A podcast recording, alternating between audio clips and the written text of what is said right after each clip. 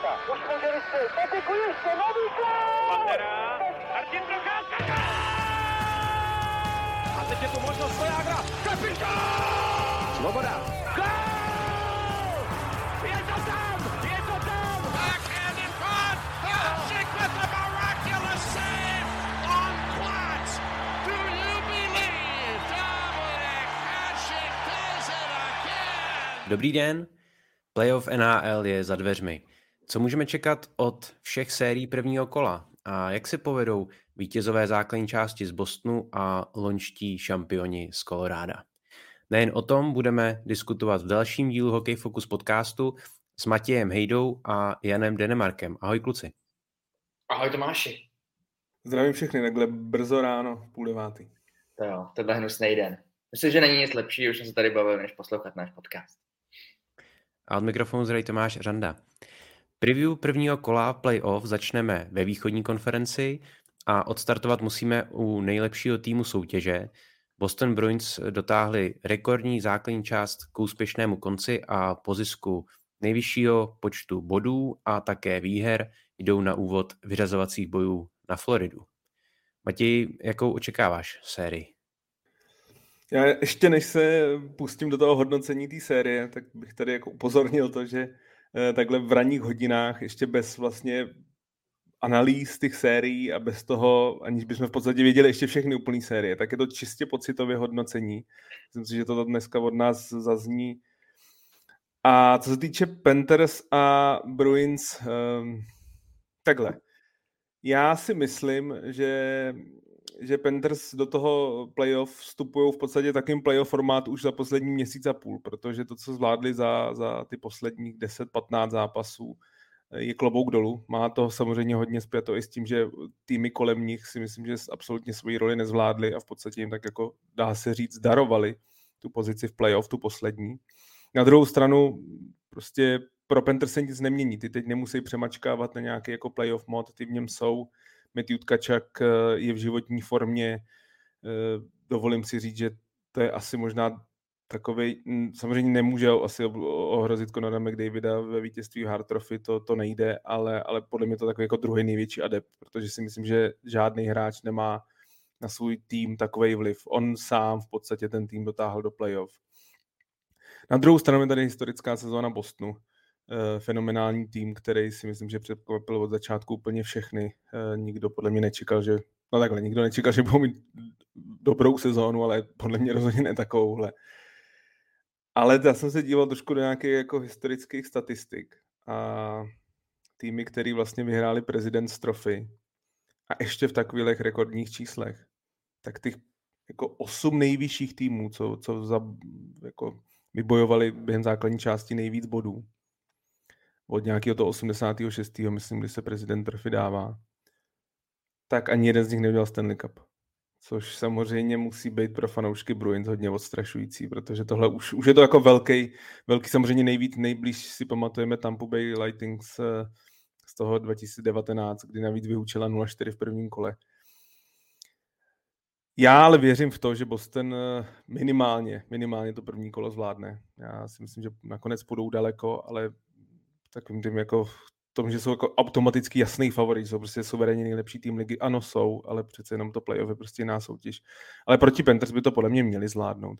Já jsem koukal teď zápase Montrealu, odstoupil Patrice Bergeron, ale snad by to nemělo být jako vážnější zranění. Poslední zápasy nehrál David Krejčí, ale měl by být ready. Myslím si, že i nějaký problém měl Linus Omark, takže jako Bostonu, i když v posledních týdnech jako šetřil svoje hráče, tak, tak jako drobný problémy tam jsou. A jak říkám, a Florida je rozjetá teď, jak říkám, ne, z toho pocitového hlediska, i když v sezóně spolu hráli čtyřikrát a myslím si, že tam vyrovnaný rekord, že dvakrát vyhla, vyhrála Florida, tak prostě Boston, Boston je lepší tým. Jako ta defenzíva jejich, to je pro mě hlavní základ v podstatě toho týmu. Jako myslím si, že tři beky jako Orlov, McEvoy a, a Lindholm žádný tým v NHL nemá. A s tou formou, jakou má Umar, pokud bude zdravý, tak, tak si myslím, že tohle je prostě ten zásadní zásadní síla toho týmu, proč by měl jít dál. Ale chtěl jsem tady zmínit tyhle, ty, tyhle ty v podstatě historický trošku čísla, který dávají najevo, že to není automaticky, že když pokud tým je naprosto dominantní v základní části, a to nikdo tak jako Boston v posledních letech nebyl, takže to automaticky znamená, že máte v podstatě jasnou stupenku až do finále Stanley Cupu a cestu poháru. My jsme mm, v jednom z minulých podcastů naznačovali, že třeba New York Islanders eh, by mohli hodně zatopit Bostonu, ale eh, když se na ty poslední zápasy Floridy dívám, tak možná, že i ta Florida trošku přece jenom eh, potrápí Bruins. Myslím si, že třeba konkrétně s tou rychlostí Floridy, nebo teda konkrétně těch floridských útočníků by přece jenom trošku starší Boston nebo hráči Bostonu mohli mít problémy. Jak to vidíš ty, Honzo? 4-1 Boston.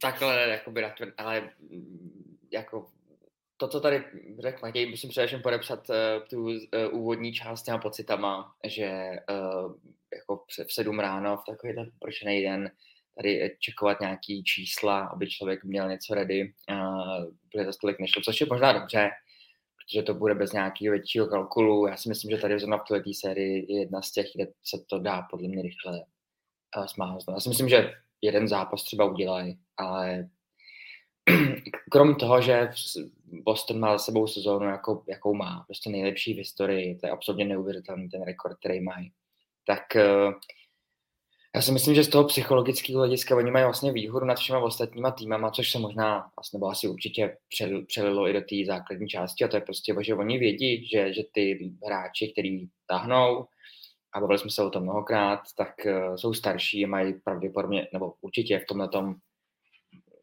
složení toho kádru v tom mixu jako poslední šanci to takhle uhrát společně. Já si myslím, že to prostě tyhle ty hokejisty, který spolu jsou mnoho, mnoho let strašlivým způsobem motivuje.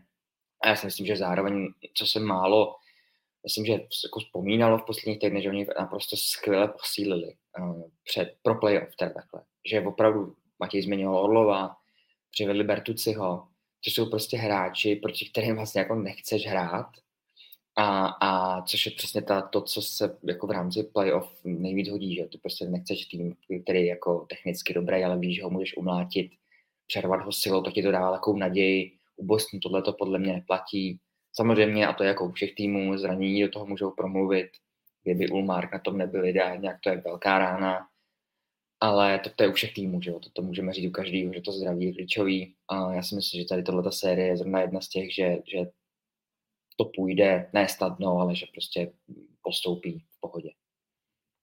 Já bych k Floridě ještě uh, doplnil, že to je tým, který se dostal do playoff uh, bez jediné posily v novém roce, že Panthers nesáhli k těm tradeům uh, ani vlastně v tom v tom konečném honu uh, za, za místenkou do playoff, takže tohle je určitě podle mě zajímavá uh, skutečnost, že Panther se dostal do playoff i bez uh, posil.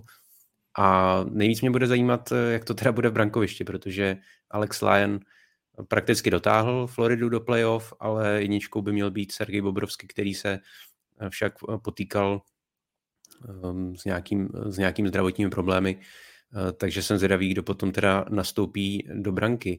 No a když jsme u brankářů, tak eh, Jan Beránek se ptá, jestli tedy eh, bude Ulmark jasnou jedničku, nebo jestli je tam nějaká šance pro Jeremy Osvojemena. Kdyby se mě Jan Beránek ptal před sezónou, tak bych rozhodně sadil na své jména. Já jsem myslel, že to je jasná budoucí jednička toho klubu a už v této sezóně. Ale Ulmark měl tak neuvěřitelnou sezónu, největší adept na na Vezina trofy pro nejlepšího golmana. Ty jeho čísla jsou naprosto neuvěřitelný. Poměr výher pro her, to, to je opravdu historická čísla. E, jasná jednička. Tam, tam jediný, co by bylo, kdyby e, to jeho zranění drobný, který by měl být opravdu drobný, bylo třeba nějaký vážnější, nebo si zhoršil ten stav třeba v prvním zápase, tak pak se samozřejmě může situace změnit. Viděl jsem svými na v tom zápase Montrealu, nechytal úplně dobře, takže myslím si, že že Ulmark je prostě neoddiskutovatelnou jedničkou. K té Floridě, já, já, já tady souhlasím s Denim v tom, že, eh, že si myslím, že by to mělo být nakonec jednoznačná série, protože prostě Florida za mě celou tu sezónu ne, neukázala v podstatě konstantní výkony. Jo, já jsem fakt přesvědčený o tom, že ten důvod, proč je v playoff, je spíš nemohoucností těch dalších soupeřů. To, co prostě předvedli v posledních týdnech. A ač teda smekám klobou před Matthew Tkačokem, to pro mě možná největší překvapení herní jako z pozice, jak se dokázal rychle adaptovat do nového týmu. Ne adaptovat, on v podstatě vzal ten tým na záda a dotáhl do playoff. Ale, ale Florida nedobře brání v playoff, to je taky důležitý faktor.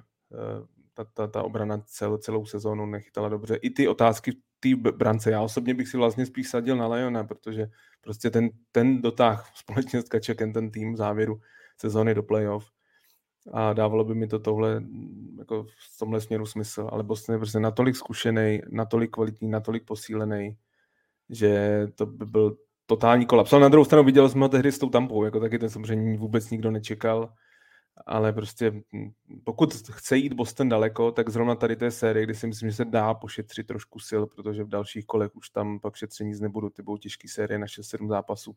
Boston musí, musí chtít jít dál, to je jedna věc, ale druhá věc je i, i celkem rychle. Pěti, šesti maximálně zápasech. Vidím to podobně. Myslím si, že Florida nějaký zápas vyhraje, možná, že i, i dva, ale Bruins by měl jít uh, dál, takže v tomhle se s vámi shodnu. Jsem nále na vás vydavý, jak vidíte tedy další sérii, uh, protože to bude určitě ostře sledovaná repríza loňského souboje mezi Torontem a Tampa Bay. Maple Leafs čekají, jak dobře známo, na postup do druhého kola 19 let. Naproti tomu Lightning mají za sebou tři finále Stanley Cupu. Honzo, která série podle tebe skončí? No, neděláš mi to snadný, takhle, na páteční ráno. Uh, tyjo, to je jak, tady, není, je velká šance z toho, že se sebe udělám blbce, ale myslím, že logika a takový ten pocit by asi velel potom, když se člověk jenom ryze podívá na tabulku a na sílu těch kádrů, že skončí teda ta neuvěřitelná série vítězství playoff Tampy. Ale já si to nemyslím. uh, já jsem, půjdu asi, dám jako hlavu na špalek tady, ale já si myslím, že, že Toronto to zase neuhraje přestože udělali typy změn, které byly možná trochu odlišné než v minulosti a je to daleko líp postavený tým. Za dobu se nejlíp připravený pro playoff od ročníku, kdy do kabiny Maple Leaf vstoupil.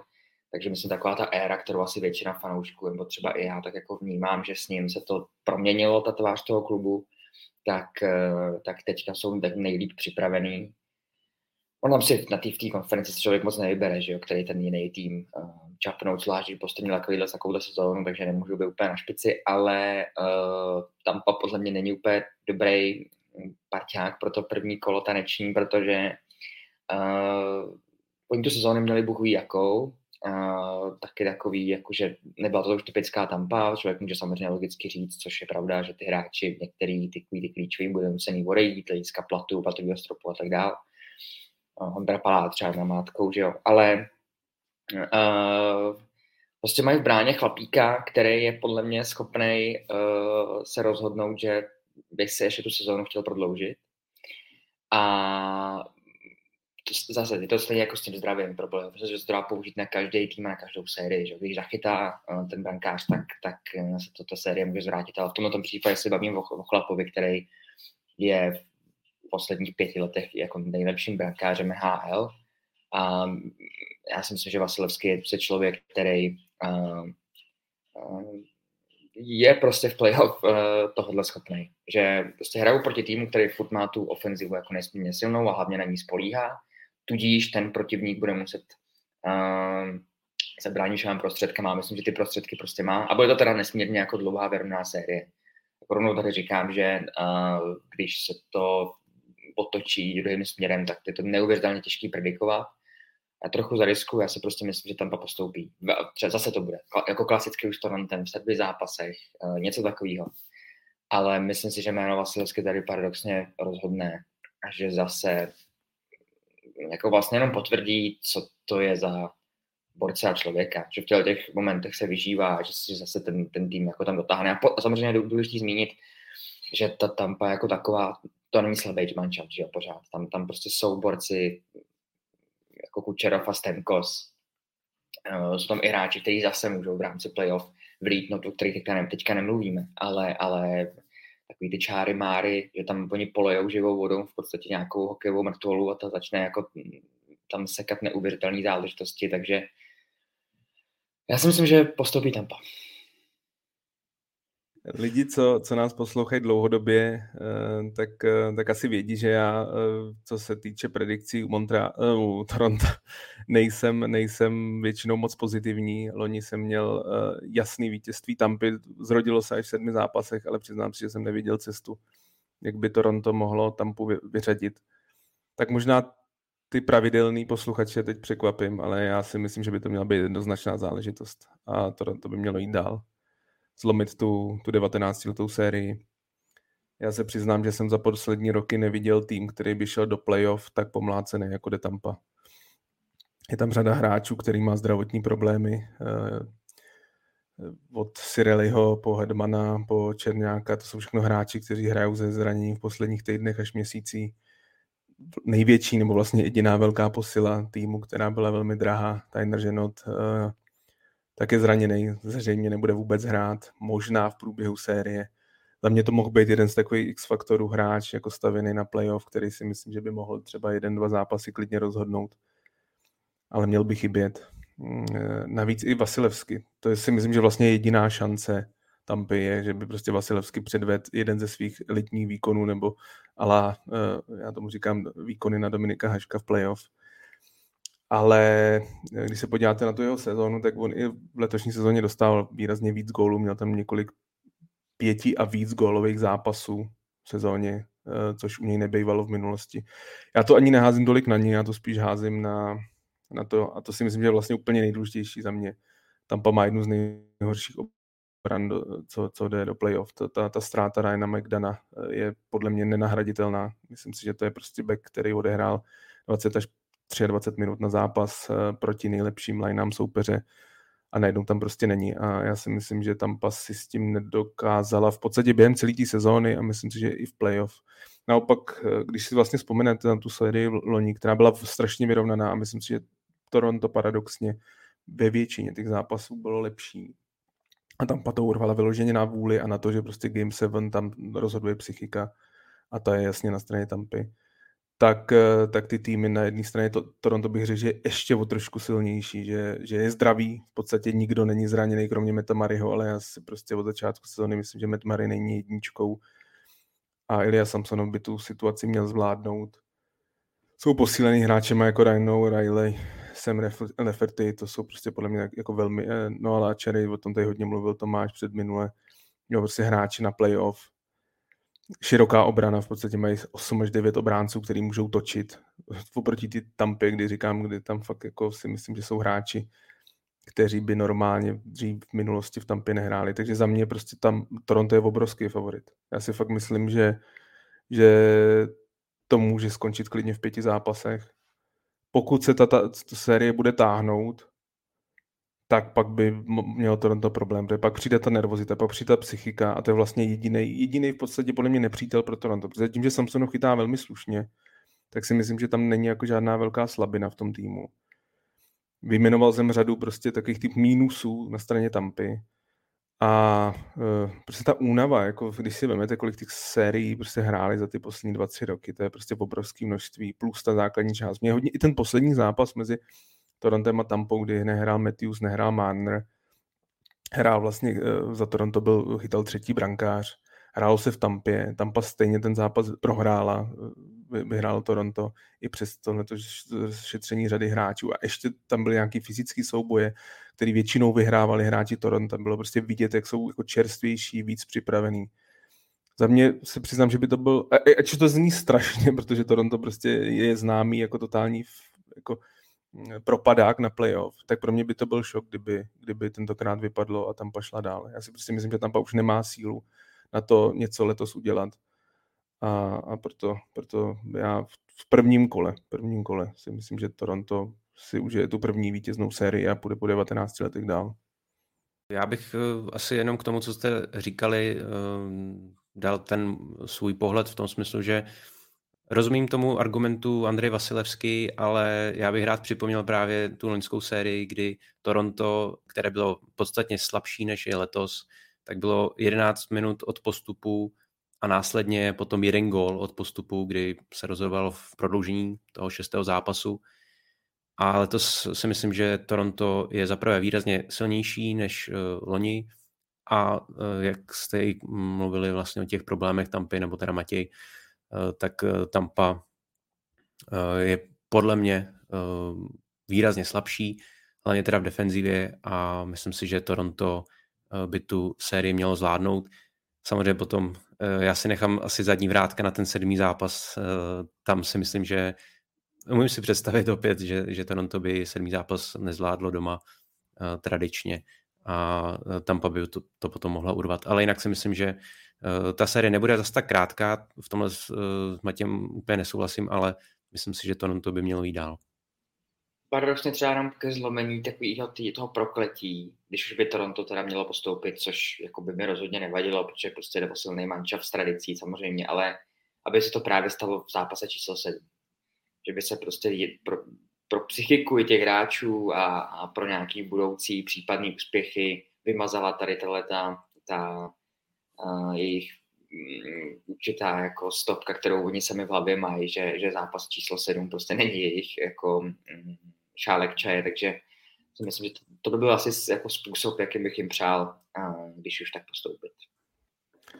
K tomu sedmému zápasu ale jenom dodal to, že vlastně hodně se mluví o tom, že kdo začne doma. Já si myslím, že prostě pro Toronto je obrovská nevýhoda, kdyby byl ten sedmý zápas, že hraješ doma.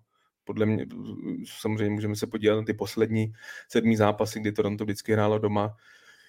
Nezvládlo to, a, ale zároveň si myslím, že prostě tam už jsi pod takovým tlakem, se to očekávání tak velký, eh, říkám, ty, ty slova z kanadských médií jako pasují Toronto. A ten, tentokrát si myslím, že pochopitelně. Za mě, za mě, za, za mě pochopitelně, protože oni vidí prostě, jak, jak Tampa hraje v posledních měsících. Vlastně od All-Star Break je Tampa jeden z nejhorších týmů, co postupuje do playoff, co se týče výsledků. A, a, a fakt to má hodně zapříčiněno, ty, ty, to, ta, ta únava, to zranění, nebo ty zranění řady hráčů. A, a proto já si myslím, že to bude rychlý, protože prostě pokud bylo dlouhý, tak pak se tam projeví ten faktor psychiky, ale mě by to vůbec nepřekvapilo, kdyby tam byl obrovský nástup Toronto. Prostě, on byl i loni, byl ten první zápas vlastně zvládli jednoznačně, ale já si myslím, že může přijít i, i v tom druhém zápase a, a to pak by tam pozlomilo. Pokud to bude 2-0 a já si myslím, že bude, tak pak si myslím, že by to mohla být rychlá série do těch, poklidně na těch pět zápasů. A pak jsem zvědavý, co se bude Tampě trochu dít, protože sice z jedné strany se pořád řeknete, když máte hráče jako Hedman, Kučero, Vasilevsky, eh, že je nějak otevřený ještě to okno, ale mm, podle mě ten tým už prostě zase bude o rok starší. A, a, a jsem pak zvědavý, co, co, co, co by se pak v Tampě dělo, ale nepředbíhejme, to samozřejmě budeme hodnotit prostě po prvním kolem, může se samozřejmě vyvinout jinak, je to čistě pocitově, ale pokud koukám na tu formu prostě z posledních měsíců a potom, jak, jaký tým posílil, tak za mě je favorit tady jasný.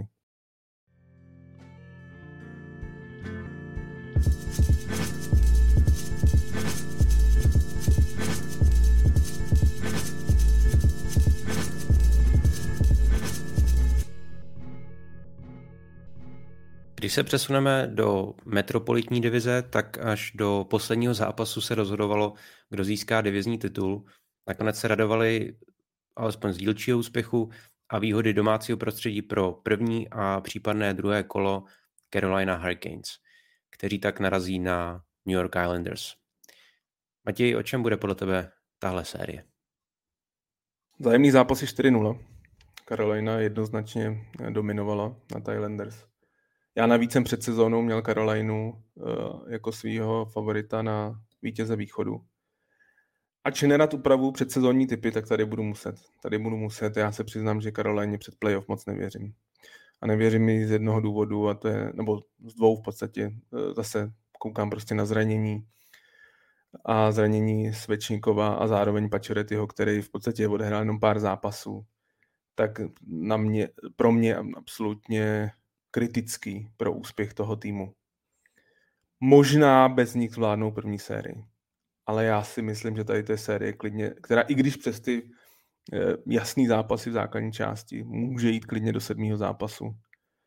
Protože Ilya Sarokin je prostě podobně jako Matthew Tkačak, naprosto klíčový hráč. Je to prostě golman, který je schopný si myslím, že držet eh, ten tým v sérii eh, vychytat zápasy na 2-1, třeba 1-0. Navíc si myslím, že Islanders, i když loni v playoff nebyli, tak pořád tam je řada hráčů, který pamatuje ty dvě velmi dobrý tažení Islanders playoff, že to je tým stavěný na playoff. Říkal jsem to, že to bude tým, který má obrovský problém se do toho playoff dostat, ale pokud se tam dostane, tak na ní nechcete narazit. A, a naopak právě Carolina říká, já jsem jí, já jsem jí hodně věřil, mám rád Roda Brenda Moora, mám rád tu partu, prostě to, co tam jako vybudovali. Nemyslím si, že je tam vlastně nějaká úplně superstar v tom týmu, ale je tam prostě podle mě od prvního až po 18. 20. hráče toho týmu jsou všichni kvalitní. To je prostě jako hodně dobře vystavený tým.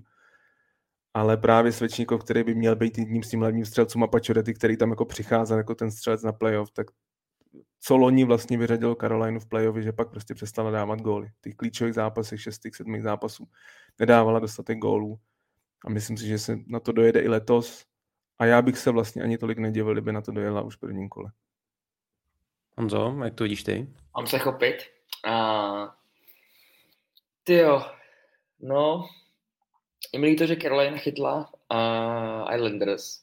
Uh, asi tady se budu trochu opanovat, tak si nemyslím, že by jako asi počítali třeba s, s možností, že Pečerety bude hrát, ale, ale jako asi v jistý míře musíš počítat s tím, že, že borec, který se vylízal z těžkého zranění achilovky, který si potom následně obnovil, že se může stát něco špatného, což se bohužel stalo.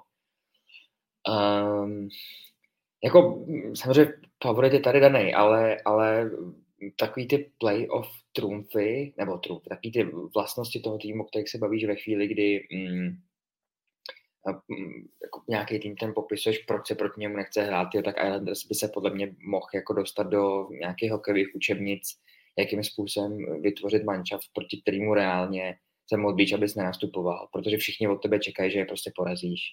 Všichni čekají, že to ne, bude úplně snadný, nějaký sweep, ale že jako reálně ty budeš ten, který postoupí. A, ale ty hokejisti jako podle mě vědí a cejti, cejtěj, co za bandu jako neuvěřitelných um, že to řeknu blbě, takových jako psů tam vlastně v kabině toho, toho Islanders se nachází teďka, že opravdu prostě Pažo, Horvát jsou jako jména, který uh, že vlastně, když se člověk podívá vyloženě na ty na nějaký body a, a schopnosti prostě ofenzivní kreativity a takhle, kreativity a takhle, tak je to samozřejmě jako naprosto jasný, že opravdu jeho hokejové vlastnosti takového toho jako trošku oldschoolového ražení, uh, fyzického pojetí, fenomenální schopnosti na buly a tak dále, perfektního golmana, tady to je jeden z, z samozřejmě Tlančav, který má jednoho z nejlepších, tak to všechno jako překlápí na stranu toho Islanders a, a tady vlastně použiju tu paralelu s tou předchozí sérií. Já si myslím, že když, když se to protáhne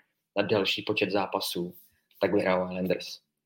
A, a bude to zároveň, si myslím, si asi jako poslední úspěch pro ně v rámci toho playoff. Tam ty další celky, které tak asi jako typujeme, že by mohli postoupit v té konferenci, budou na jejich síly, ale myslím si, že normálně můžou Carolinu šmiknout. Jako úplně bez, bez toho, aniž by člověk zažíval nějaký šílený šok.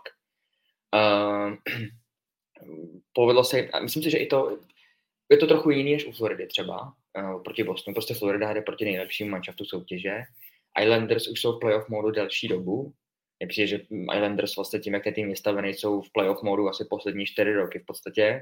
Tam se nic jako nezměnilo na, na EDNA toho klubu, ale ty sezóně to bylo opravdu jako jiný, tam prokousali na poslední chvíli viděli, že prostě hrajou bytí a nebytí.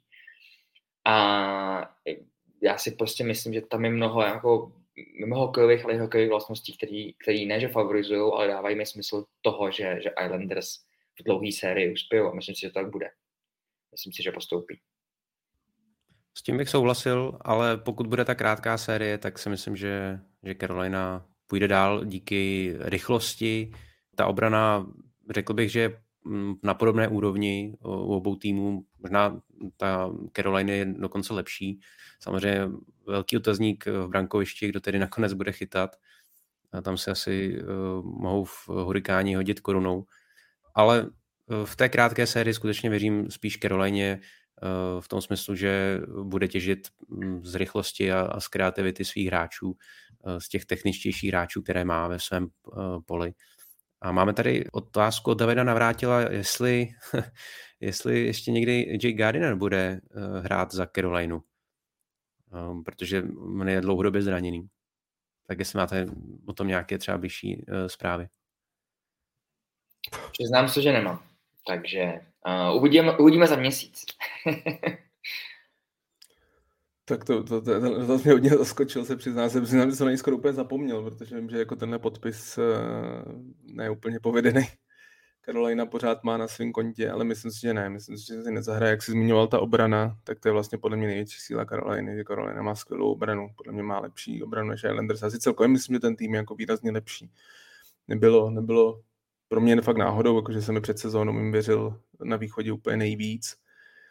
Eh, ke smůle prostě ty zranění plus to, že vlastně oni na trade deadline eh, výrazně chtěli Timo Meyera, který nakonec eh, zamířil do Devils. Jsou i zvěsti o tom, že ta jejich nabídka, nabídka Caroliny byla ještě taková lepší, což si myslím, že nebylo tak těžký než ta, ta od Devils, ale nevím, z jakého důvodu San Jose upřednostnilo nabídku Devils a vím, jako je, je znát, že tohle to hodně trýzní fanoušky, fanoušky Karoliny, protože opravdu cítili šanci letos, nebo cítí šanci. A kdyby právě třeba Svěčníkova na, nahradil Timo Meyer, tak si myslím, že ten tým, bych se na to díval úplně jinak na tu sérii. Řekl bych prostě jednoznačný vítězství Karoliny rychlý. Takhle si myslím, že prostě jim ta střelecká uh, síla bude chybět. V podstatě to je hodně na Martinu Nečasovi, na Sebastianu Ahovi. Těch, těch vyložených střelců tam moc prostě není. A, a v tomhle prostě ta, ten urputný hokej, tady někdo napsal velmi, velmi nudný a s tím jako souhlasím, protože letošní sezóny se fakt na Islanders nedá koukat. Že by, nebo takhle, přijde mi to vlastně ještě skoro defenzivnější, než, než za Berryho Trace, trošku paradoxně, když chtěli jít ofenzivnějším způsobem dopředu, tak, tak mi to přijde, že to je ještě pomalejší, než to bývalo. A, ale prostě v playoff se takový hokej často hraje, nebo takhle. V playoff takový hokej je velmi často úspěšný a já bych se nedíval, kdyby, díky tomu Islanders šli dál. No a čtvrtá dvojice na východě potěší snad všechny hokejové fanoušky, protože v derby se utkají právě New Jersey Devils uh, s New Yorkem Rangers. Tak Honzo, komu věříš víc a proč?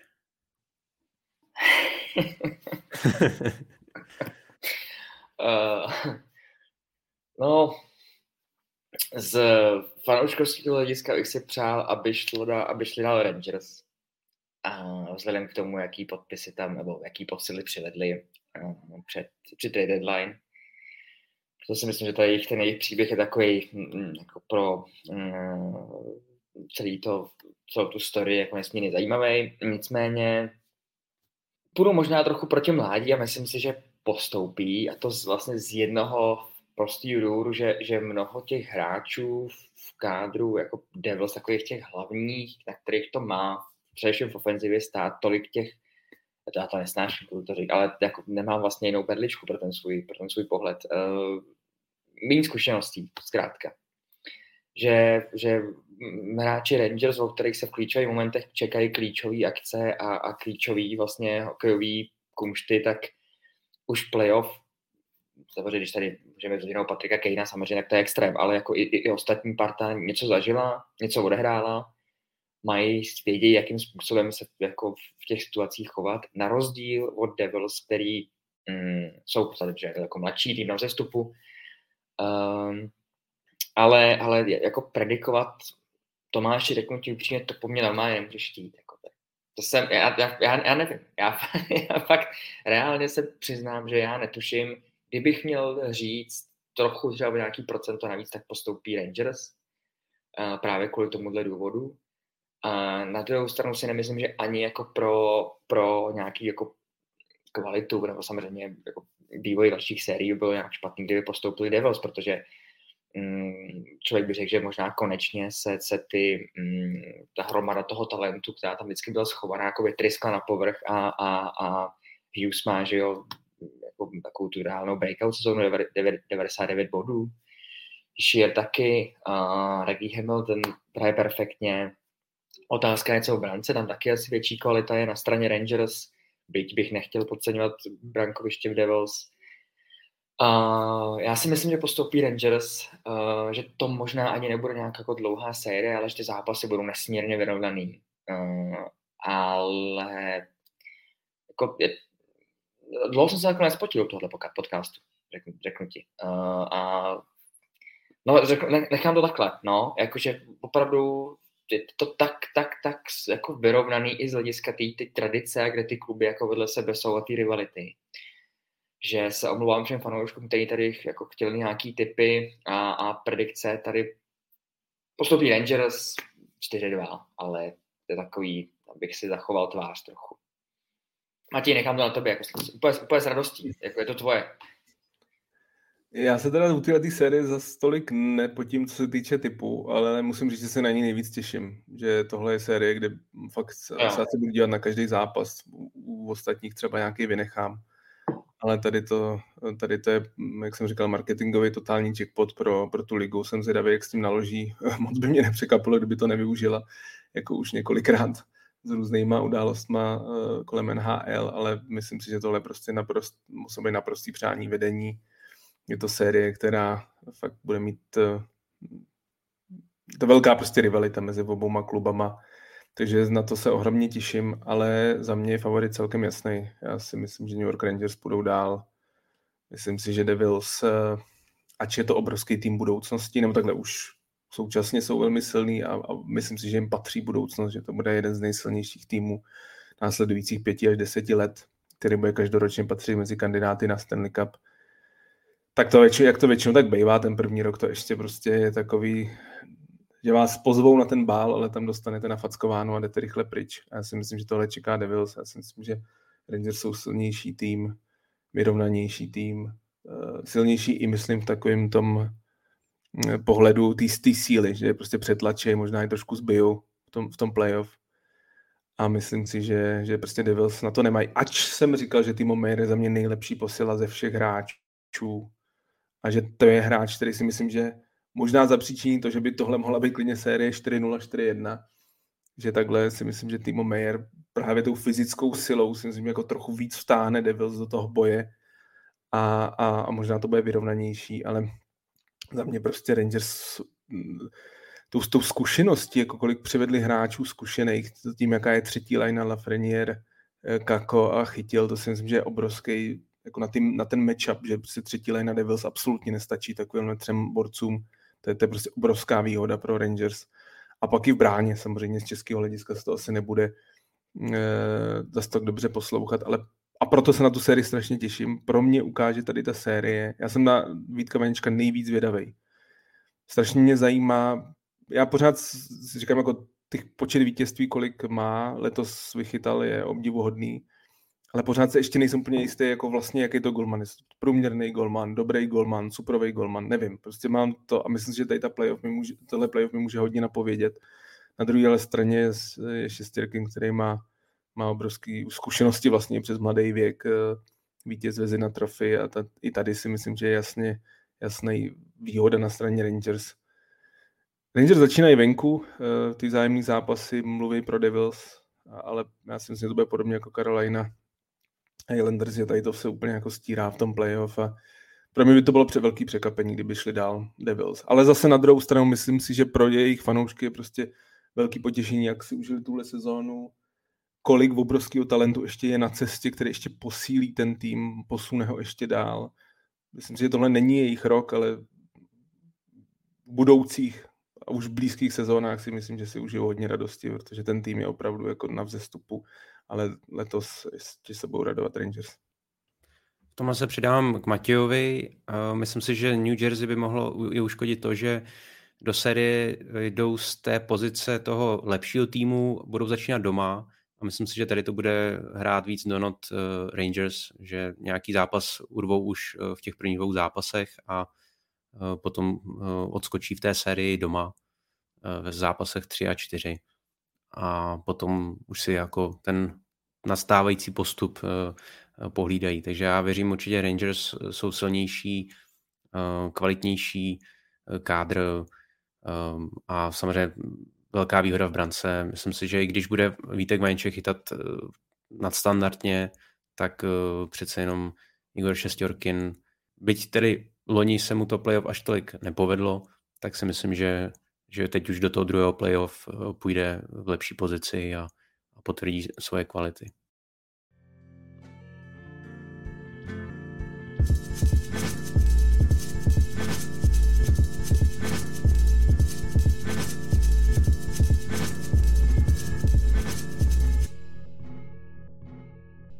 A na západě začneme v pacifické divizi, eh, kde si divizní titul a tedy výhodu domácího prostředí pro následující dvě kola zajistilo na poslední chvíli Vegas.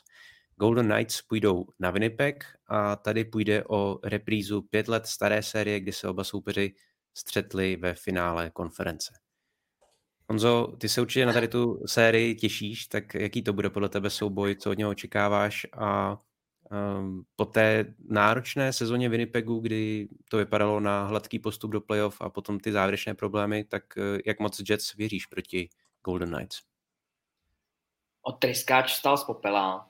Uh, je, všichni tušíme, že uh, v podstatě kamufláž postupu jako z posledních míst do playoff teďka zafunguje a bude to hladký sweep.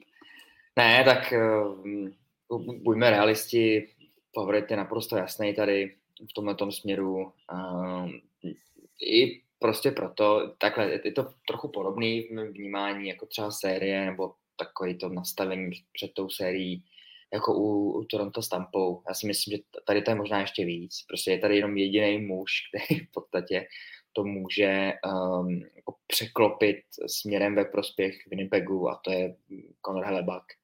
Jinak um, se prostě to proplouvá pořád a dál a dál na povrch. Bylo to kritizované to jádro hráčů Winnipegu, um, nejenom, že, jak se říká v angličtině, to přeložím, nedoručovalo ty výsledky o výkony, který mělo, ale zase tam jako prosáklo, že ta, ta, ta dvojice Shifley Wheeler, byť samozřejmě Blake Wheeler byla a je pořád srdcovka, tak eh, že to nedělá tam úplně jako nejlepší možný uh, klima, který tam jako kluci mají a ve chvíli, kdy tyhle ty hráči měli nejvíc zabrat, protože se prostě jako rozhodovalo o tom, jestli to play vůbec udělají, tak, uh, tak hráli strašně v podstatě tady tyhle, ty, tyhle ty hráči.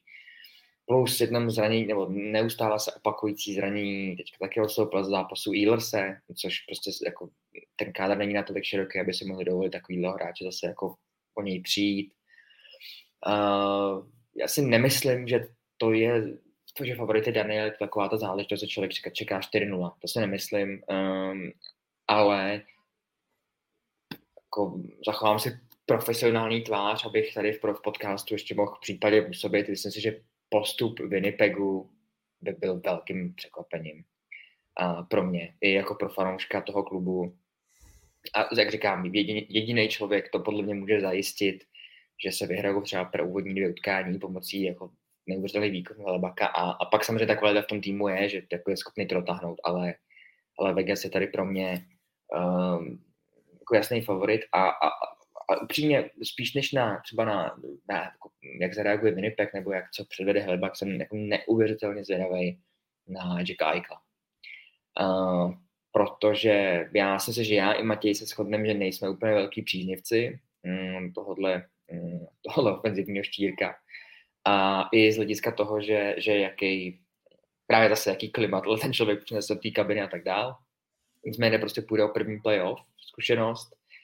A, a já jsem ne, jako nesmírně zvědavý, jak v těch těžkých momentech zareaguje, když je v pořád a pravděpodobně ještě několik bude v té klíčové pozici toho borce, který to má jako ofenzivně odtáhnout. Že jo? A, a to mi možná dává trochu naděje, že, že, že soupeř vlastně bude ve velké části spolíhat na, na výkony tohodle, tohodle člověka, eh, který podle mě je schopný jako mít herní zkraty eh, a, a neumí to.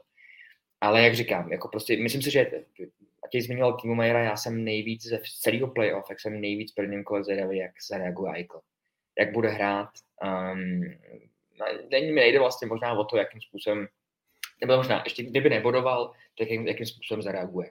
Myslím si, že je na to jako neuvěřitelně natěšený a dá se to jako propojit tady ta neuvěřitelná jako natěšenost, taková ta až jako ta motivace, která se překlopí do toho, že to vlastně bude kontraproduktivní a, a nebo naopak ne, nebo naopak může vyletět a může jako ukázat, že pro toho Vegas jako mm, samozřejmě pořizovalo, ale uh, ani jsem jako velmi zvědav. Ale jak říkám, jako opravdu postup Winnipegu by pro mě byl bohužel překvápkem. na tom západě, který zaprvé ještě není úplně celý jasný, já mám výrazně víc otazníků než, než na východě. Tam jsem si docela jako v těch typech cítil se v kramflecích připraven a už tak jako skoro pár, pár dní dopředu, kdy se tak jako vyvíjeli, jak ty série budou. Na tom západě to je pro mě mnohem víc neznámých. A i vlastně v téhle sérii. Protože Winnipeg pro mě v té druhé půlce sezóny nebo v té poslední třetině byl velkým zklamáním. Myslím si, že vlastně něco podobně předvedl jako Pittsburgh, ale nakonec mu to jako vyšlo, nakonec do toho playoff se dostal eh, ty, ty problémy mezi, nebo ne mezi, ale prostě Scheifly, Wheeler, eh, hodně se o tom mluvilo.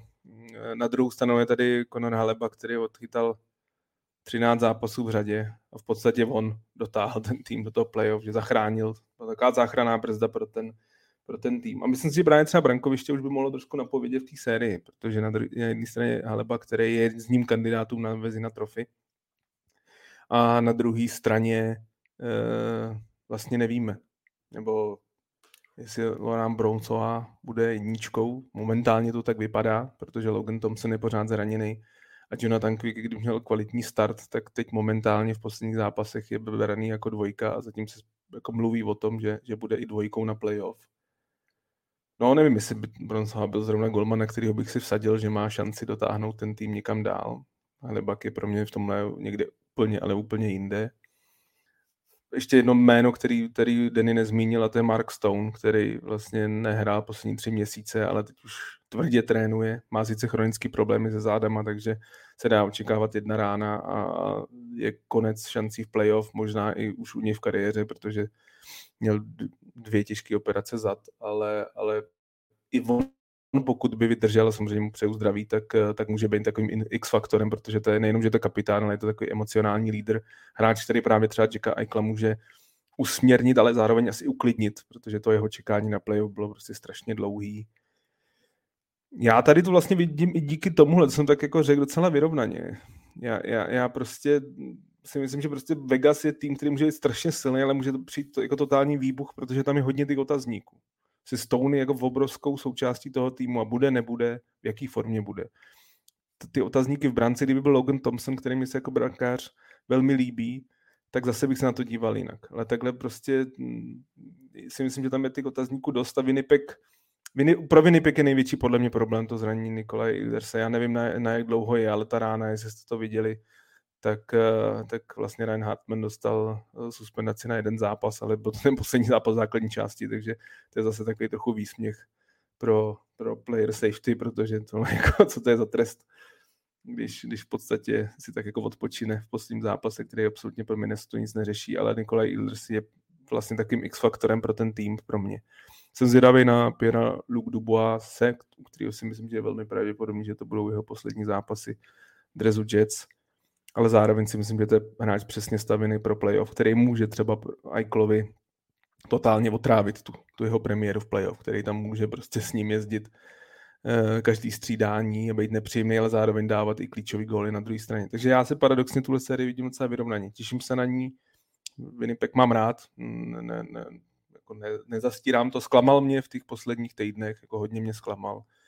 A některé ty výkony, třeba prohra ze San Jose a takovýhle bylo něco naprosto strašného. Ale myslím si, že teď by to z nich mohlo spadnout a, a říkám, já u Vegas vidím hodně otazníků, takže to vidím jako vyrovnou sérii. Bojím se říct typ, bojím se říct typ. Myslím si, že to půjde do sedmi zápasů a pak si hoďme korunu. Já myslím, jestli myslím, můžu reagovat na toho Stouna, že vlastně on že je, je mimo hru několik měsíců a přesto Vegas byl schopný jako tu konferenci vyhrát a být na špici, tak jak, jak vlastně, že já to nepovažuji potom jako změnu, jako bonus, že on by jako přišel eh, do toho kádru pro playoff, ale že oni je ukázali dlouhodobě, že jsou schopní bez něj fungovat, podle mě. Jako tím samozřejmě já mi jako přeju, jak to vyznělo jako takhle, ale, ale že to podle mě není taková záležitost, která by to měla nakonec ten tým nějakým způsobem ovlivnit negativně, že jako nebude. Co chceš? Já, já, já, já, prostě fungovat bez něj, no. Já ti rozumím, já si nakonec myslím, že i bude, jakože ty tréninky, co tak jako vypadalo, tak, tak zatím je to jako v tom bezkontaktním drezu, ale mluví se o tom, že by možná ne na první zápas, ale že by do té série měl zasáhnout. Já si navíc myslím, že to je fakt takový ten emocionální lídr toho týmu, že ten tým s nimi někde jinde. Jakože si myslím, že je to strašně důležitý hráč pro, pro Vegas. Uh, takže Ne, s tím souhlasím, jakože on když přijde, jak ten jako ne, ne, No. absolutně neodiskutovatelný bonus a neuvěřitelná posila pro ten tým pro takovouhle část sezóny. Protože vlastně, kdyby nebyl, tak se zas tolik podle mě neděje, protože jsou jako naučení, že jo, bez něj uh, být. A on tam pravděpodobně v okolí někde bude, jako bez hledisk, ne na ledě, ale jako s tím manšaftem, že jo. ale je to v té základní části, pořád to playoff je jiná soutěž. Já, já mm, říkám, pro mě, mě Winnipeg jako hodně zklamal a, a proto je vlastně docela paradoxní, že mu nějakým způsobem věřím, že by to nemusí, že to prostě nebude rychlá série. Pro, pro mě fakt jako Winnipeg je, mož, je jako velkým zklamáním té druhé půlce sezóny, protože si myslím, že to byl tým, který mohl klidně vyhrát celou svoji divizi. První půlka sezóny na to tak vypadal, hrál skvěle, proto přetahoval se s Dallasem. A pak přišel totální kolaps. Ale prostě i ty, ten otazník v brance, um, proto, i proto to jako vidím hodně vyrovnaně. Jsem, jsem jako, je to jedna z těch sérií na západě, na kterou se těším víc. A pokud vlastně Vegas to třeba zvládne, pokud se Stone vrátí, bude hrát, bude do, dobře, dobře zapadne, bude prostě přínosem pro ten tým i přes ty, ty zdravotní limitace, které budou. Jako říkám, on má chronický problém se zádama. U Marka Stona se hodně spekuluje o tom, jestli vůbec bude pokračovat jeho hokejová kariéra. Takže tady se nebavíme o nějaký zlomený ruce nebo něčem takovým. Ale pokud, pokud by byl přínosem, tak eh, pak by vlastně Vegas naopak bych hned viděl tým, který třeba, kdyby se jim ještě vrátil Logan Thompson, že by to mohl být tým, který by mohl jít daleko, protože klobouk dolů, jako to, co třeba předváděl Edmonton v té druhé půlce sezóny, kdy prostě eh, měli jedno vítězství za, za sebou a, a, a doháněli a vypadalo, že nakonec tu divizi vyhraje, tak, tak Vegas dokázali uhájit tu svoji pozici. A myslím, že je to velmi jako důležitý, protože to o další sérii, o který budeme mluvit, ten druhý s třetím v divizi, pacifický to jako vypadá hodně vyrovnaně. Ta, ta, ta výhoda jít na ten tým z wildcard je na západě podle mě hodně velká.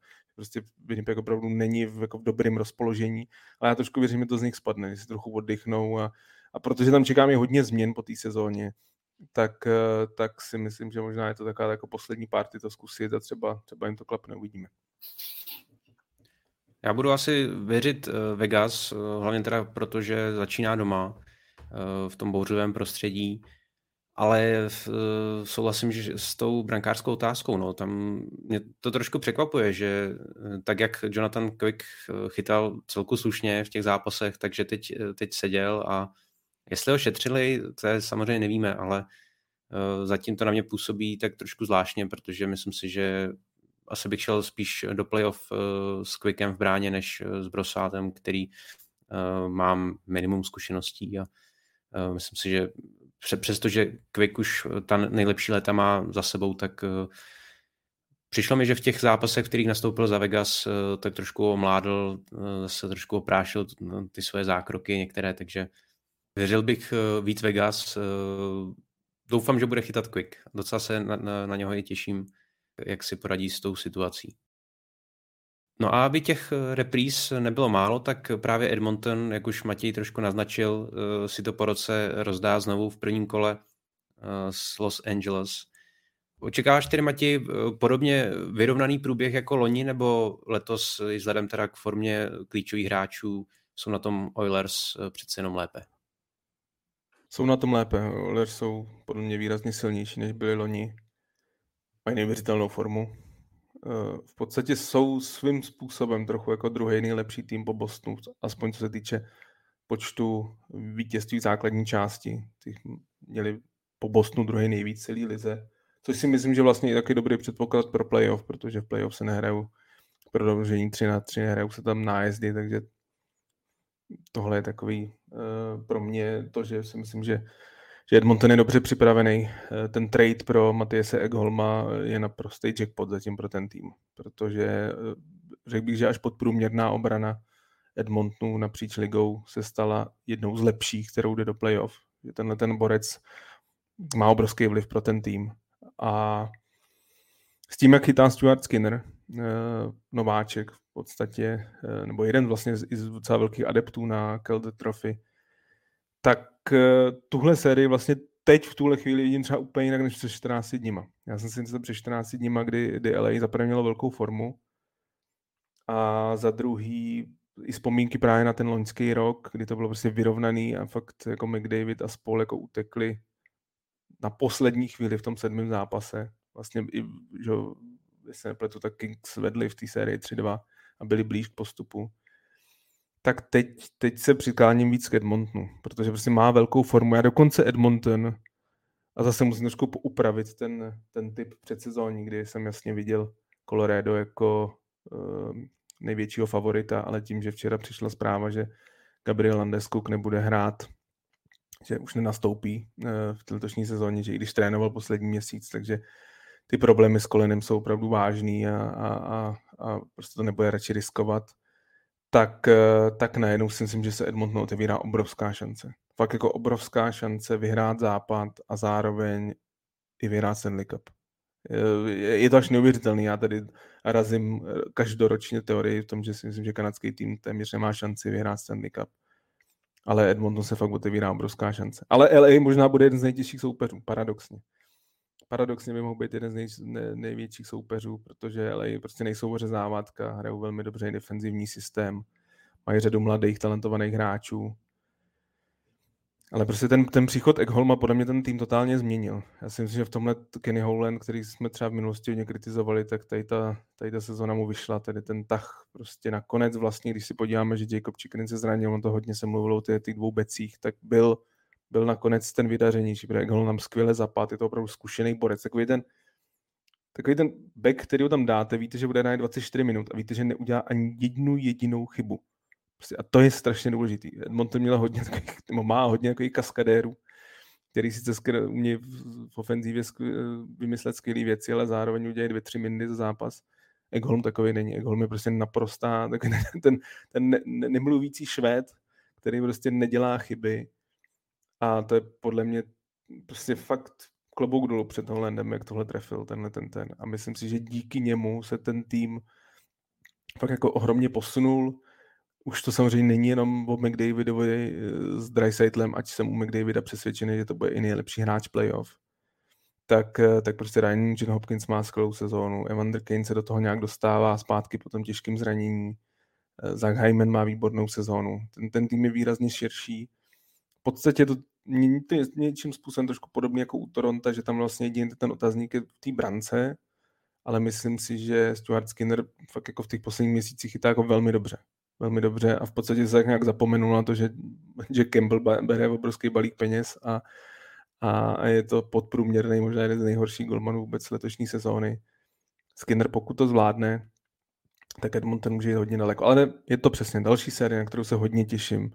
Těším se na Filipa Danota, jak bude chodit s McDavidem až na záchod, protože lepšího defenzivního centra eh, na tyhle ty matchupy si asi v eh, NHL nemůžete představit a, a to bude přesně takový, to jako hodně zajímavý, jak si s tím McDavid poradil na druhou stranu. Je to tak geniální hokejista, že si myslím, že to zvládne a Edmonton by měl jít dál a pokud půjde, tak si fakt myslím, že díky té situaci v západní konferenci fakt může jít Edmonton úplně, úplně až na, do nejvýš, kam by mohl jít.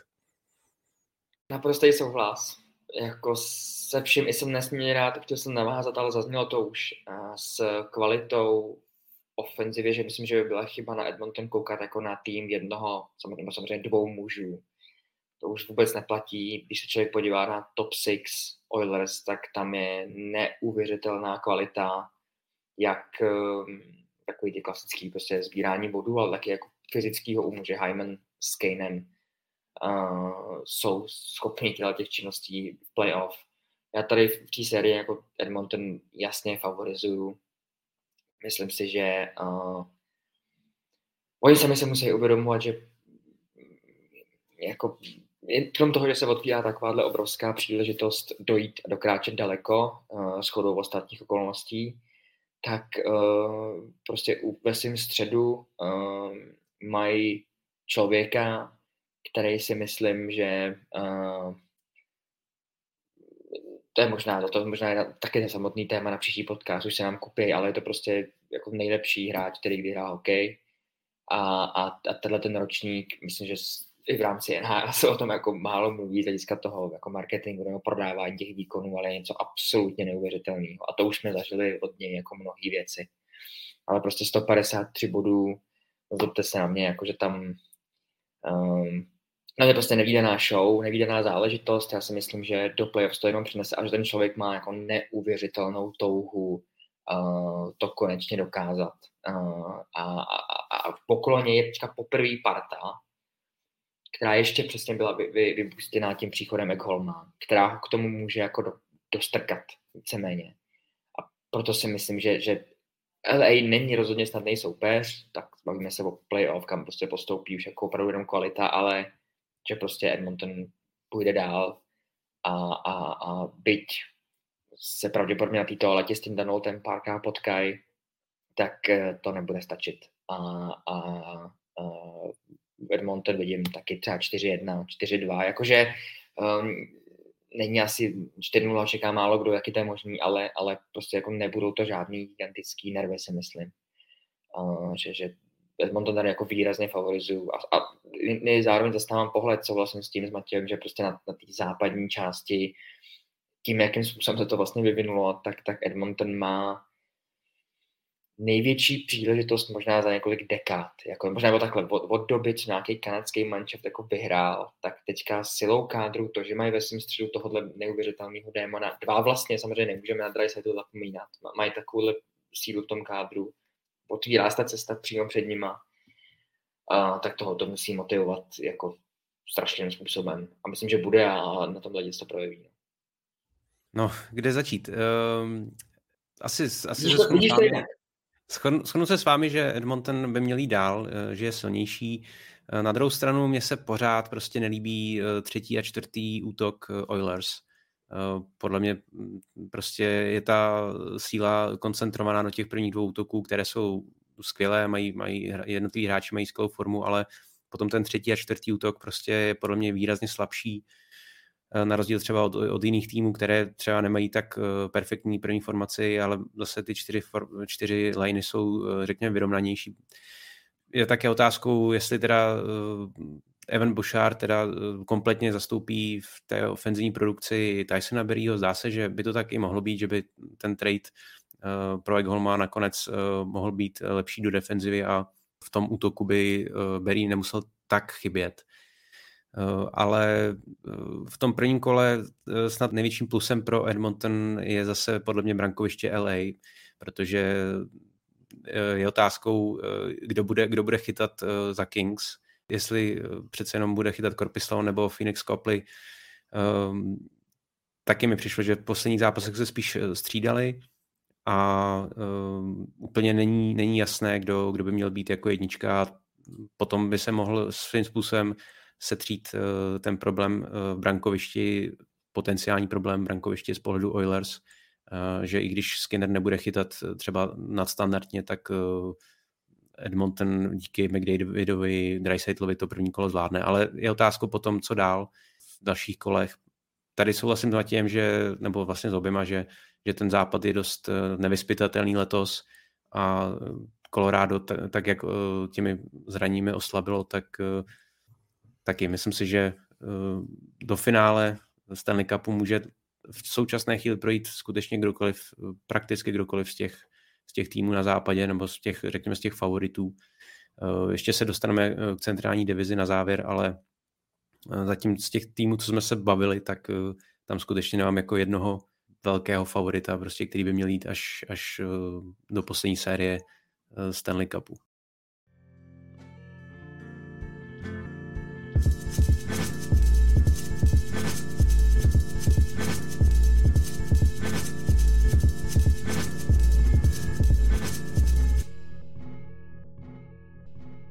Pojďme tedy na tu centrální divizi, protože ta je jako jediná ještě eh, stále otevřená. Bude se rozhodovat mezi Kolorádem a Dallasem. Eh, poslední šampioni z Koloráda mají zápas k dobru a pokud porazí Nashville, tak eh, divizi ovládnou právě na úkor Dallasu a narazí v prvním kole na nováčka ze Seattle. Stars by v tom případě šli na Minnesota. V opačném případě, eh, pokud tedy Avalanche ten poslední zápas základní části nezvládnou, tak budou tedy eh, druzí v divizi a jejich soupeřem budou právě Wild a Dallas by tedy hrála se Seattlem. Pojďme nastínit eh, oba scénáře, jak si Colorado i Dallas povedou, řekněme v těch obou scénářích, které by mohly nastat. Já to vezmu z pohledu Colorada, kdyby se stala varianta teda A nebo B. Uh, já si myslím, že lepší soupeř by pro ně byla Minnesota. Uh, protože já, já si totiž ne, jako, kdo může předvídat cokoliv od toho, co, co Seattle předvede v playoff. Myslím si, že to taky není tým, který úplně člověk chce dostat. Um, respektive i Colorado jako v současné chvíli, byť samozřejmě patří k velkým favoritům nejenom konference, ale soutěže, tak eh, to, to není tým, kdyby si těch dlouhých, bychom si, bych si měl vybrat, tak bych si vždycky vybral Minnesota. Uh, a to prostě z, z toho důvodu, že si myslím, že tam se v průběhu ročníků mnohokrát vlastně ukázala uh, taková, takový přístup ze strany vedení směrem do té kabiny, že jako není náš cíl není tak úplně uh, jako vyloženě úspěch teď a tady, že tady děláme nějakou, řekněme, jako tranzici krátkodobou, kde změníme mm, jako nastavení té kabiny a půjdeme trošku jinou cestou a zabere to nějaký čas a teďka prostě Stanley Cup není úplně na pořadu dne, což samozřejmě jako hráč ne, že úplně samozřejmě jako řeší na denní bázi, ale jako vnímá, že některý hráči se v té kabině mění, někdo odchází, někdo přichází. A proto si myslím, že um, jasně, chceš vyhrát, tam jako není moc co řešit v tom, tom směru. Ale myslím si, že z hlediska jako nějakého entuziasmu, chuti a vůbec prostě toho, že, že, že hokejisti Seattle jsou reálně píšou historii, jsou prostě součástí prvního postupu uh, nového klubu do playoff, povedl se jim to v druhé sezóně, by to, já jsem to nečekal třeba, že, že Kraken udělají uh, udělaj osmičku, tak, uh, tak si nemyslím, že tady tohleto obrovský nadšení, který to samozřejmě jako zákonitě v tom městě vyvolá, je třeba jako s tím soupeřit. Nechal bych to klidně na lasu, ať si s tím nějakým způsobem poradějí. A, a bral bych Minnesota z tohohle hlediska. Uh, myslím si, že paradoxně, že prodala se to úplně stejný, jakože to, že ta pozice je úplně identická, že pro oba ty celky uh, je daleko lepší pro tenhle ten důvod, který jsem popsal, narazit na Minnesota. Protože já, jako dá se tam vypíchnout samozřejmě nějaký lídři toho týmu Seattle, ale je to vlastně tak jako, řeknu hloupě, rovnostářsky postavený manšaft, Uh, že, že jako je to vlastně jeden velký celek, který teda to jako dotáhnul až, až k tomuhle úspěchu, což už já považuji za úspěch, že tam se opravdu můžou jako utrhnout stavidla a, a, a prostě um, a můžou postoupit. A zase naopak obráceně, bych se v tom nezamotal, tak z hlediska světlu bych daleko raději šel na asi to je taková těžká, těžká otázka, ale asi jako bych šel na Colorado vlastně.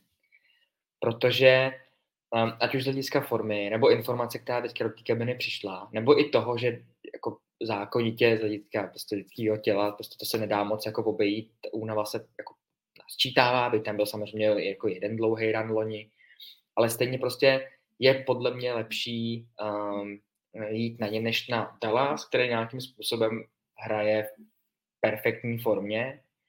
A hráči, kteří už měli odepsaný, dávno odepsaný nejsou, mají perfektní formu a doplnili mladý. A je to pro mě jeden, dala se pro mě černý kůň playoff,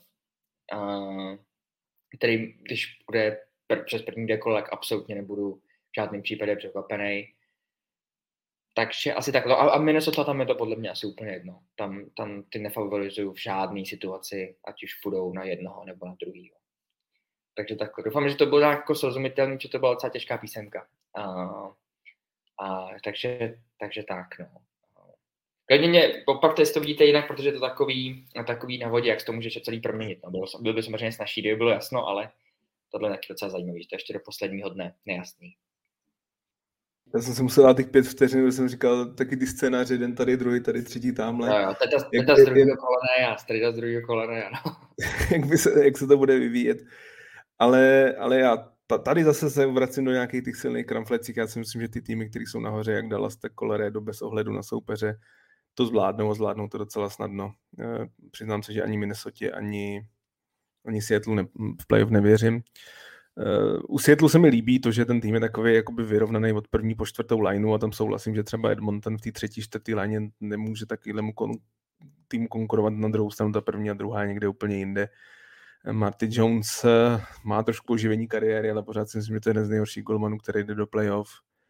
Filip Grubauer taky je takový, no, spíš je to velký zklamání za, za to, jakou smlouvu dostal, takže já jako v Seattle moc šancí nedávám. Myslím si, že tam to bude, ne jako Devils v tomhle smyslu stejný, to ne, ale že si prostě fanoušci užijou to playoff, že, že se hned v druhé sezóně dostali, to si myslím, že je obrovský úspěch vlastně možná největší překvapení a největší takový jako úspěch základní části, že tým, který v podstatě loni byl úplně hrozný, tak, tak eh, měl přes to bodovou sezónu, to jako klobouk dolů před nimi, ale na ty týmy to nebude stačit. Já když jsem mluvil o tom, že se Edmontonu otevírá obrovská šance, tak já pořád Colorado vidím jako lepší tým.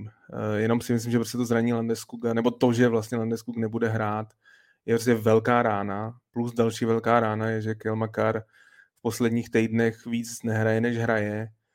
A za mě to samozřejmě suverénně nejlepší obránce ligy, ale, ale a hráč, který si myslím, že jakoukoliv sérii s jakýmkoliv soupeřem je schopný sám rozhodnout, nebo být tím X-faktorem k tomu kvalitnímu týmu. Ale, ale právě pokud by náhodou i on chyběl, chyběl byl Landeskuk a právě třeba třetí, čtvrtá line, si myslím, že podobně jako u Edmontonu, že právě není zase tak silná, jakože oproti Loňsku je jako výrazně slabší, takže já už koukám hrozně dopředu, já prostě Colorado vidím v druhém kole a bych byl šokovaný, kdyby jako vypadli s Minnesota nebo, nebo se Seattlem, tak pak prostě vidím jako tu obrovskou šanci pro ten Edmonton, že najednou je to vyrovnaný. Pokud by byl Colorado v plný síle, tak si myslím, že je prostě někde úplně jinde. Ale zpátky potenciálnímu zápasu ze Seattle nebo z Minnesota. Minnesota bude chybět uh, Erickson Egg, což je obrovská ztráta. V Minnesota, jestli něco chybí, tak je to prostě kvalitní centři a on je podle mě jediný kvalitní centr v tom týmu.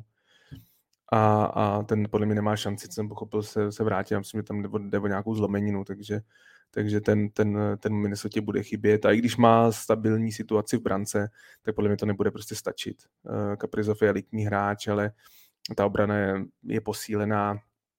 Eh, teď tam ještě přišel ten, ten mladý, mladý z University Farber, ale, ale je to, tam prostě si myslím, že nemají, na, souhlasím totiž s Denim v tom, že Dallas je taky pro mě nějaký černý kůň, že jestli někdo jiný než Edmonton Colorado, tak by to mohl být právě Dallas, který, který se má stavěný tým na playoff, za mě je v podstatě taky tým, který si myslím, že cítí poslední šanci, navíc obrovskou oporou v bráně, což na západě právě, kde je hodně týmu s otazníkům, tak tady máme prostě naprosto uh, jasnou jedničku a, a velkou hvězdu loňského toho prvního kola z Calgary, kdy patřil prostě nejlepším hráčem celého playoff, nebo toho prvního kola.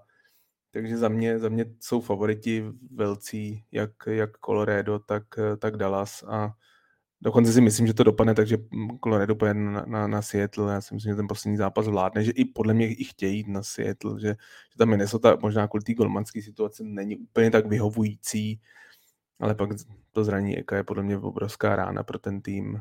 To podle mě, když máte na druhé straně McKinnona, tak, tak tady máte taky obrovskou výhodu případnou, takže já věřím, jak Dallasu, tak Colorado. Souhlas. Na druhou stranu musím složit kredit Minnesota za to, jakou sezónu měla, protože jsme obecně asi očekávali ústup eh, z těch pozic a Wild prakticky do těch posledních týdnů bojovali o divizní titul, kdo by to jako řekl před začátkem sezóny. A to eh, Minnesota ztratila Kevina Fialu a, vypadalo to, že, že to bude citelná ztráta, ale zase vyskočil Matt Boldy. Takže já jsem vlastně na Minnesota docela zvědavý v tom prvním kole ať už bude hrát proti Colorado nebo proti Dallasu. Souhlasím tedy, že eh, Colorado i Dallas by to měli zvládnout eh, a eh, o to zajímavější potom bude druhé kolo, protože pokud oba postoupí, tak ty těžké váhy se srazí už v tom druhém kole a pro jednoho z favoritů na západě skončí sezona už ve druhém kole.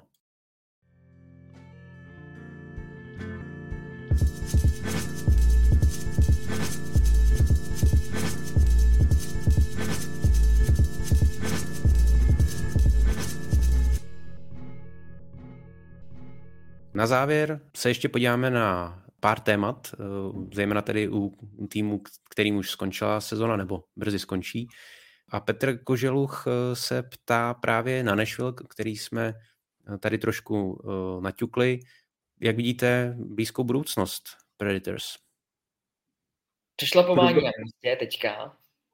A já jsem velmi výrazně, zvědav, jako hodně zvědavý, jakým směrem se vydají jestli to s tím, tím současným kádrem ještě budou chtít zlomit natolik, že uh, budou uh, chtít jako úspěch teď a tady v následujících třeba roku, sezóně dvou, anebo jestli si nějakým způsobem vyhodnotějí, že tudy asi cesta nevede. Tam podle mě je, jak už to bývá v těch situacích, mají prostě strašně svázaný pole působnosti těma kontraktama, které tam jsou podepsaný, především v ofenzivě, ale uh, jako těžký se, těžký se rozhodnout, uh, jako odškrtnout uh, snahy o velké úspěch ve chvíli, kdy jsou pod kontraktem prostě jako hráči, na kterých by i jinde stály ty organizace. Či je to Jozy, uh, Saros a takhle. Uh, já si myslím, že, že tam je prostě velký, nejenom jako jaký, jaký kroky udělají, samozřejmě jasný, ale jestli se teda rozhodnou pro, pro nějaký jako způsob převedení toho týmu do toho, že teďka teda procházíme nějakou jako výraznou změnou, anebo jestli to prostě budeme tlačit do tohohle do tohohle směru. Mohlo to jít to jistý jako do směru, že ještě budeme zkoušet vyhrávat. Myslím si, že hodně tomu možná napověděla uh, odchod Granunda, um, že pravděpodobně se asi budou nějakým způsobem snažit o uh, jasně, jako jasný omlazení, ale já si, že pochopili, a tato sezóna to jenom potvrdila, že se současným řeknu, DNA toho týmu jako nejsou připravený na nějaký velký úspěch. Že byť třeba ročník zpátky Matt Duchesne eh, měl perfektní formu, tak to není prostě hokejista, který je schopný vás jako dotáhnout k třetího kola, prostě do finále konference, jako něco takového. Já si myslím, že tam půjdou cestou výraznější změn. Že bych se nečekal, když nějaký velký trade a odchod tam nastane v létě. Tomáš tady chválil Minnesota za, ten, za tu sezónu, což jako s ním sou, vlastně paradoxně souhlasím, protože prostě v té nevýhodě, v jaký jsou proti ostatním týmům, jako za mě Bill Gerin, tu práci, kterou dělá, je, je, je naprosto fantastická. A tím zároveň bych ale já pochválil i Nashville, protože Nashville v podstatě vyprodal, bych řekl, nejvíc ze všech týmů, možná společně ze St. Louis. A zároveň se do předposledního zápasu sezóny rval o, o playoff i po tom, co odešel Eggholm, i po tom, co byl zraněný celou tu dobu vlastně od trade deadline, Filip Forsberg, na konci se zranil Romaniozi. Eh, je dobrý, že získali právě nějaký draftový pozice eh, pro novýho generálního manažera Barryho Troce, že mu připravili v podstatě půdu. Hodně se mluví, a to jsem strašně zvědavý v off-season, myslím si, že nějaký tým, který vyboukne v prvním kole nebo prostě vyhoří na golmana, tak možná by mě nepřekvapilo, kdyby nabídl velký ranec draft pozic a mladých hráčů za Jussi Sarose, protože hodně se mluví o případném tradu jeho, na kterým by nešlo zase viděl do budoucna. Navíc má záloze Jaroslava Askarova, který myslím, že už dlouho nebude chtít čekat na šanci v NHL, takže na to jsem hodně zvědavý. Pro mě nešlo jako velmi zajímavý. Je tam řada men, který najednou vyplavali v těch posledních měsících. Tomi Novak, to je, myslím, že hodně zajímavý jméno, který ho v podstatě nikdo pořádně neznal a on byl jednou z největších hvězd jako posledních dvou měsíců sezóny, dával jeden gol za druhým a jsou tam další. Takže vlastně já Nešvil paradoxně vidím asi nejlíp za poslední roky, protože jsem sou, souhlasím s Denim v tom, že ten tým podle mě jako navíc nemá, že to je prostě tým jako do playoff, první kolo a, a, a dost s těma smlouvama Dušejna a Rena Hansna jste prostě máte svázaný ruce, je to velký problém ale myslím si, že David Poyle na závěr své kariéry, legendární kariéry, udělal konečně, bych řekl, nějaký dobrý krok. Ne, ne, že by nedělal v minulosti, ale v ty poslední léta byly trošku od něj slabší, tak si myslím, že jste uvědomil dobře situaci a, a připravil do, jako dobře tu půdu pro Berryho Troce.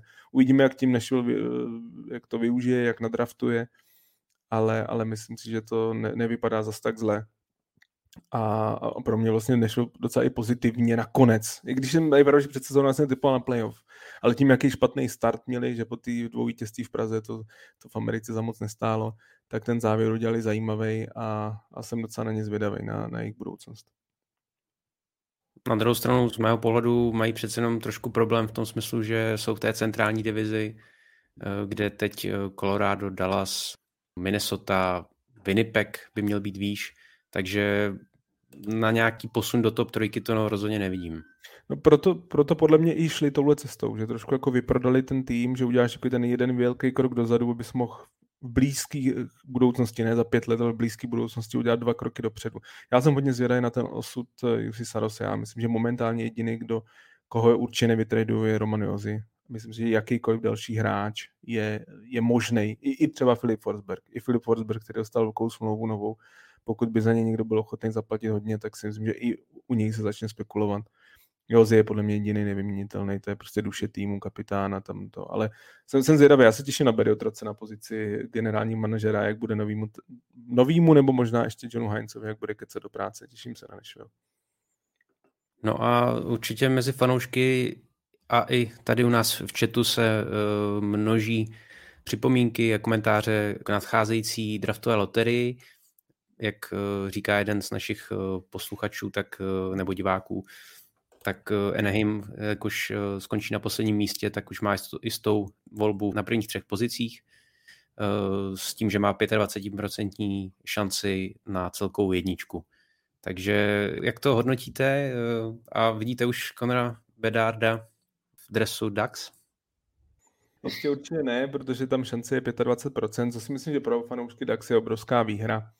Je to, že tím, že jsou vlastně skončili poslední, tak mají jistotu, že budou táhnout první, druzí, nejhůř třetí. A vzhledem k tomu, že jsou tam tři hráči, kteří jsou podle mě výrazně odskočený od dalších, nebo takhle, jsou čtyři, ale jeden má řadu, řadu problémů, kterou, kvůli kterým si myslím, že se na draftu velmi potenciálně může hodně propadnout. Tak, eh, tak ta trojka, o který se nejvíc mluví, Bedard, Ventily a Carlson, tak si myslím, že tímhle si zaručujete, že dostanete velmi kvalitního hráče. Ale je pravda, že ten první je samozřejmě odskočený, mluví se o něm jako o generačním střelci a teď má Anaheim 25% šanci, že tu první pozici uhájí a eh, je to, je to, je to svým způsobem výhra, naprosto to chápu. Pro mě Anaheim je ale naopak eh, zároveň ale asi jedno z největších jako zklamání sezóny tou odevzdaností vlastně, co po celou tu sezónu předved, že v podstatě neřešil tu situaci. Já si myslím, že nešel do sezóny s tím, že bude mít jedničku draftu. To si myslím, že ani náhodou, že se čekalo od toho týmu trošku víc. Že si držel, dala se Aikince po celou sezónu, je pro mě jako nepochopitelný krok. Je pravda, že dnes, teď v tuhle chvíli fanoušci NAIMu možná předčasně teda, ale otevírají šampaňský a oslavují tu, tu jedničku, ale myslím si, že to, co vlastně předvedli v závěru sezóny, jako tři, 13krát za sebou prohrát, kdy vlastně vy nemáte ani jako moc zraněných, že to není jako, já vím, že mi někdo může mě jako fanoušku Montrealu předhodit třeba loňský rok, ale přece jenom tehdy a vlastně letos Montrealu chybělo 12 až 15 hráčů v jedne, ve velkou část sezony, což je obrovský množství, ale nevím, těch ztrát tolik neměl. Bylo tam jako to, ale prostě zápas to zápas, eh, pro mě až odevzdaný výkony. Dovedlo je to k tomu, přiznám se, že mě, a to říkám na rovinu, je docela líto fanoušku Kolumbusu, kteří taky protrápená sezóna, ale tam podobně jako třeba u Montrealu, jako obrovský množství zraní, obrovský. Ten tým by byl podle mě někde úplně jinde. Tak, tak vlastně v posledním kole se posunuli z jedničky možná až na trojku a tím se jako úplně totálně změnila situace, eh, kdy se můžou propadnout mimo to top 3. Takže je to zajímavý. Eh, zase jsou to další výhrady, které mám proti draftové loterii. Myslím, že ty pravidla jsou trochu joke. Ale, ale jsou takový, jaký jsou a Anaheim si to si to... Já nevím, vybojoval. Jestli vybojoval nebo protrpěl. Za mě to, říkám, 13 proher už je za mě týmu, který si myslím, že má dostatek aspoň ofenzivního talentu a zajímavý brankáře, tak je to za mě ostudna, je to ostuda, dovolím si to takhle nazvat. A uvidíme, jak, jak to dopadne. Loterie 8. května, nepochopitelně, nevím, proč není v sobotu, kdy si myslím, že by to mělo obrovskou sledovanost, eh, protože by to bylo den nebo dva dny před playoff a všichni byli natěšení. Pro ty fanoušky, kteří mají šanci, těch deset týmů, kteří mají šanci na Conora Bedarda, tak je to prostě jejich Stanley Cup. Nevím, proč se to táhne až do 8. 5. někde prostě druhého kola. Ne, ne, nerozumím tomuhle rozhodnutí. Ale moc se na to zároveň těším. Ta loterie eh, může být zábava, eh, nebo to a Anaheim má momentálně největší šanci na, na velký jackpot a na hráči, který jsem přesvědčený, že je schopen kort tým jako je Anaheim, který má už řadu ofenzivního talentu, fakt jako rychle otočit a, a katapultovat jako už v nejbližších letech výrazně víc, protože mají i za, za, řadu zajímavých defenzivních prospektů. Lukáše dostála jako vycházející, doufám, jedničku uh, Anaheimu do budoucna, takže uvidíme, jak to dopadne. Těžko predikovat, 25% není, není z toho, takže může to pořád dopadnout ještě jiný z těch deseti týmů. Tak možná jenom dodal v krátkosti, že eh, Gary Batman, je potřeba poupravit slova Garyho Batmana, že podle něj určitě nikdo jako netankuje natolik, aby získal největší výhodu, tak se mohli potvrdit, že někoho to napadlo podle mě z těch týmů a Anaheim byl jeden z nich. Měli jsme tady ještě dotaz Martina Havleho, jestli může mít Columbus první pick, tak já jsem se teď rychle podíval na tabulku a Columbus je aktuálně druhý nejhorší a pokud nebude bodovat v poslední utkání proti Buffalo, tak zůstane vlastně předposlední, takže má velkou šanci na jedničku. Vlastně po Enheimu hned eh, tu druhou největší, ale eh, samozřejmě eh, ta procenta potom vlastně klesají s tou každou další pozicí.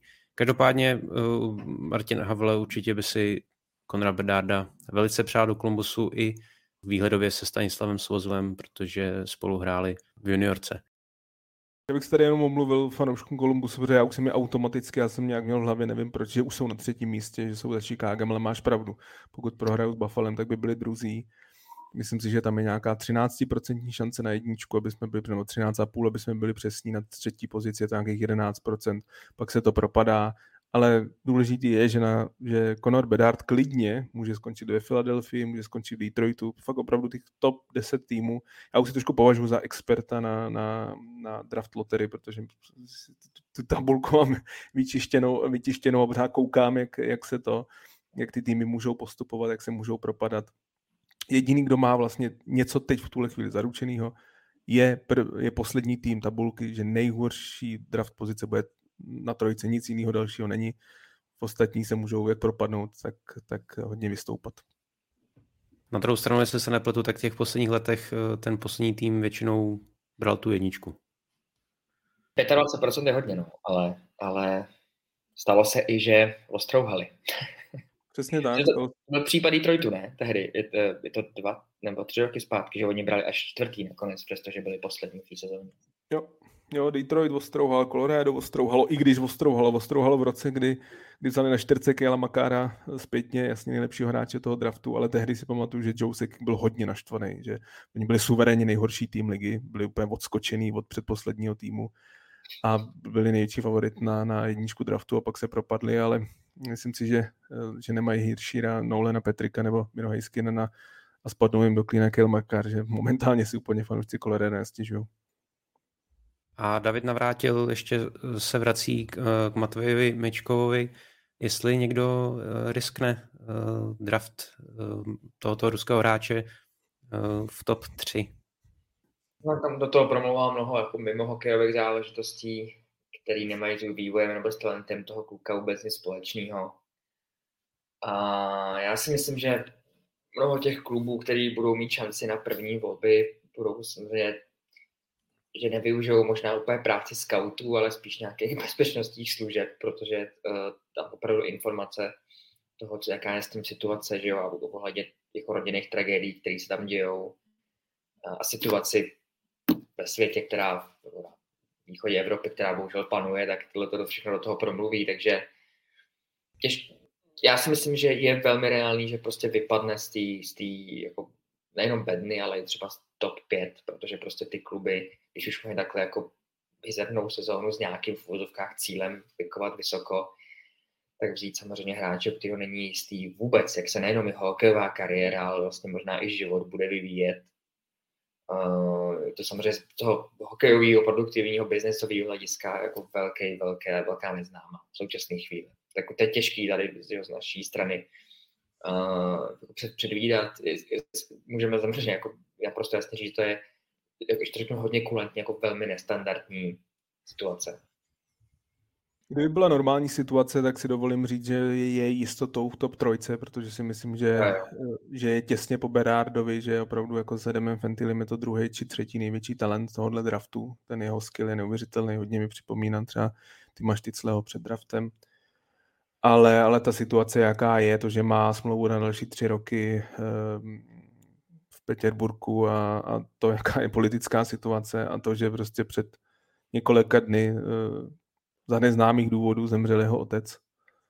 To, I to je prostě jako hodně zvláštní, který jeden den odešel a za dva dny ho našli utopenýho u jezera. Myslím si, že těch, těch, těch jako vykřičníků kolem mě je, je dost a já si strašně myslím, prostě bude záležet, jak bude vypadat tato pětka těch týmů. Jsou týmy, které ho vemou, protože jsou prostě ve velké přestavbě a budou koukat fakt jako na tu budoucnost za tři roky. týmy jako třeba Montreal zrovna, tak tam jsem si dovolím říct na 99,9, že, že ho neveme, protože prostě to není plně klub, který si může dovolit další tři roky být na NHL a pak čekat eh, na, na, na talentovaného kluka. Takže spíš bych ho viděl, dává mi hodně smysl asi Arizona nebo možná i San Jose, prostě takovýhle tým, eh, případně Chicago, i když tam je to jako velký trh, ale na druhou stranu ta jejich, to jejich čekání teď, že oznámili to, že Jonathan Taves nebude prodloužen, vůbec se spekuluje o jeho budoucnosti v kariéře, takže Chicago je největší, vlastně nej, asi nejhlubší přestavby momentálně, tak tam by možná dával smysl, ale bude strašně záležet, jak se to možná třeba Detroit, jestli trošku povyskočí, nebo jestli spadne až Detroitu, nebo hodně se mluví samozřejmě o Washingtonu.